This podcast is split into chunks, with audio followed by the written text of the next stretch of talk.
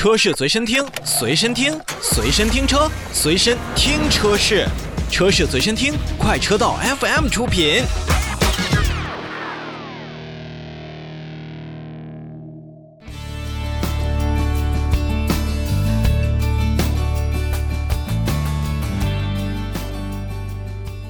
车闻天下，我们首先看销量。近日呢，乘联会所公布的五亿狭义乘用车的批发销售量显示呢，五月份咱们国内的乘用车的批发销量为一百六十点六万台。同比呢是下滑了百分之二点一，其中呢 SUV 市场在五月份销售呢确实不太理想啊，共计销售的车辆是七十三点九万辆，较比同期的去年是七十七点七万辆呢，同比下滑的是百分之四点九，也是轿车 MPV SUV 市场当中唯一出现细分下滑的这样一个市场。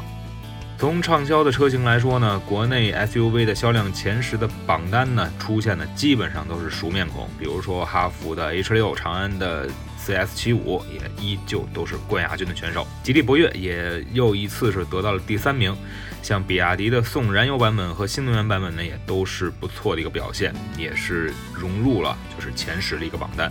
那合资市场当中呢，像丰田的 RAV4 荣放。本田的 XRV、广本的缤智、大众的途观，也都是在细分市场销量前十榜单当中的常客。在五月份有没有惊喜呢？还是相对有的。我们看五月份的国内 SUV 市场销量前十榜单当中，两款非常惊喜的车型，一个是来自于红旗的 HS5，另外一个就是宝马的 X3。二零一九年上市的红旗 HS5 是首次。进入汽车销量细分市场的一个前十，在度过了上市初期的所谓市场爬坡之后呢，HS 五的销量攀升还是比较快的，而且进入二零二零年之后